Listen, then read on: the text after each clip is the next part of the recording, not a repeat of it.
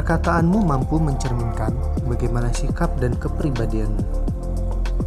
Sesungguhnya, mulut itu adalah sebuah pintu di mana kita bisa mengeluarkan perkataan lebih keras dari batu, lebih panas dari api, lebih tajam dari tusukan. Juga sebuah harapan yang negatif ketika ia keluar baik diinginkan atau tidak. Maka masukkanlah ke dalam pintu itu perkataan yang baik, perkataan penuh harapan positif dan doa, serta perkataan kebahagiaan. Karena ketika ia keluar, jika tidak terucap semuanya, niscaya akan terucap sebagian.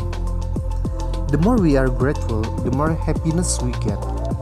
Respecting someone indicates the quality of your personality.